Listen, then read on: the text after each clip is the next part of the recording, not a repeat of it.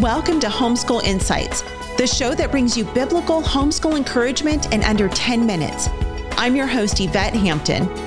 Homeschool Insights is sponsored by CTC Math. If you're looking for a great online math program, visit ctcmath.com and try it for free. Now, on to the show.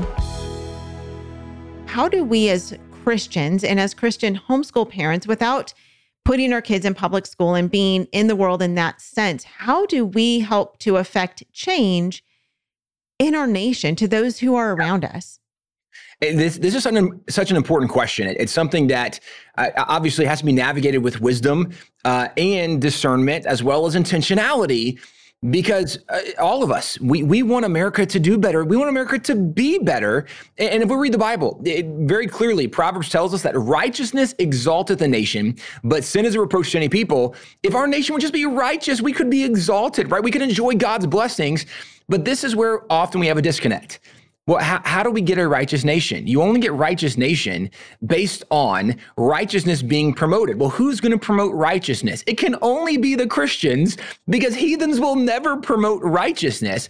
And, and the more that we disengage, the, the more that we say, hey, we're just going to stay in our lane, right? We're, we're, we're going to take care of our kids. We're going to take care of our friends and our family, right? We, we, we got a garden. We got chickens. We're self sustaining. We're living off the grid. Like we're good. We don't even care the more disengaged we get, the, the, the, more that there's an opportunity for chaos to abound, the more there's an opportunity for this sin to thrive.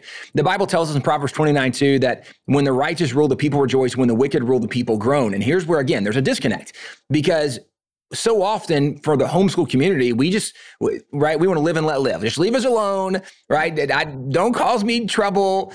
And, and that's kind of our thought. But the Bible tells us when the righteous are in authority, people rejoice. When the wicked rule, the people groan you don't need hearing aids to hear all the groaning that's been happening in the nation, certainly over the last several years. How do we stop the groaning? Well, you have to have righteous leaders. So, so you need righteous policies because righteousness exalts a nation. You need righteous leaders. And this can only happen if Christians once again start getting engaged in the process and, and, and navigating that, right? Obviously, homeschool families we are consumed with raising our kids and raising our families. And this is where we need to be discerning and strategic and intentional about how we're navigating this. Because if, if all of our time is consumed on our family, which I'm not downplaying, spend time with your family. If we never spend time on on where our family is going to have to live in the future, right? If, if we're not having the foresight to go, you know, if, if there's not freedom left in this nation, even though my kids might have been raised in this loving, protective bubble, there, there's not going to be freedom for my grandkids, right? They're, they're, they're not going to have the opportunities that we once had. We have to recognize, we have to be intentional about getting involved in the process. And getting involved in the process is not always as, as difficult as people make it out to be. We, we live in a nation that we are saturated by the national story. Uh, people that have paid attention on social media, we, have heard about some uh, of shootings that have happened recently. We, have heard about issues with the border and, and, and with the ending of Title 42 and this, this flow of migrants. And, and, and we hear national stories. We hear about what's happening in Washington, D.C., or the lack thereof. When in California, we hear national news. And when we hear national news, it, it, it oftentimes has an impact of, of making us feel a little paralyzed we're overwhelmed. Because because I can't I can't fix all these pro- I cannot fix the border problem by myself. I I can't fix Washington D.C. by myself right? I, I can't fix what's happening in, in California and San Francisco and I I can't stop all these trans drag shows by myself. I what am I gonna do? And and this is something I think at, at times is is maybe even part of the enemy's the devil's strategy is to make us feel overwhelmed so we don't get engaged and involved in the process. The our organization, we're called Wall Builders, and we take the name from the Bible book of Nehemiah intentionally.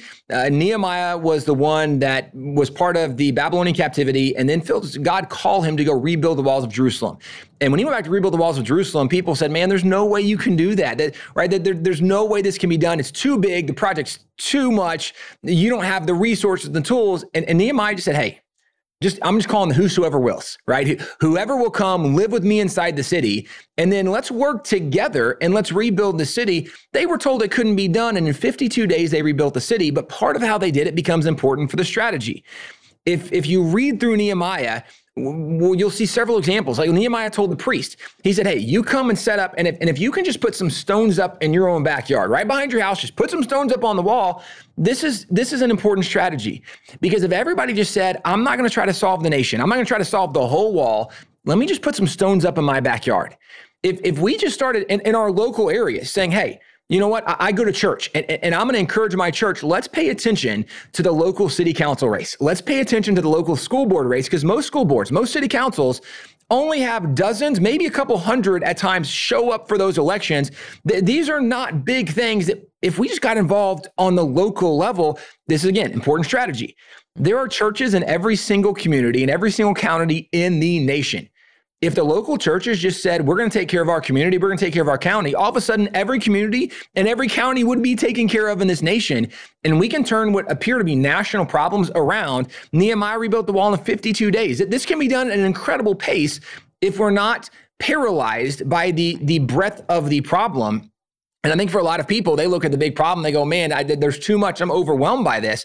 Don't think about solving the big problem. If you go back to even Acts, when, when Jesus told the disciples, right, wait, and when the Holy Spirit comes, says, you'll be my witnesses first in Jerusalem, then Judea, Samaria, the uttermost parts of the earth. Well, Jerusalem was where they were. He said, start where you are, right? This is where you're my witnesses first. And then from here, then we can work our way out. But let's start with where God has planted us first and, and this is something that I think if we're not intentional about saying, I'm going to engage myself in the community, our kids are going to grow up in a place where because Christians haven't been involved for so long in the process, there will be ungodly leaders. There will be a lot of groaning. There'll be ungodly policies. You won't have God's blessing. This is where we have problems because Christians have disengaged and part of the solution is we need to get re-engaged and not necessarily on the national level. Don't don't get overwhelmed by the problems of the nation. Just say, you know what, I, am going to show up at a city council meeting. I, I, most people couldn't even tell you who the school board members, who the city council members are in their own community. We have no idea because we've never gotten involved locally. We, we should start saying, I'm gonna I'm gonna try to make a difference where God has planted me on the local level. I'm gonna try to get my church to get in, involved locally because if we got involved locally, and think about if, if you were able to get some of the deacons, some of the elders from your church on the school board, on the city council, may, maybe would there be some different policies? Might there be more godliness and righteousness right in the midst of COVID when you had mayors shutting down cities saying churches couldn't meet anymore?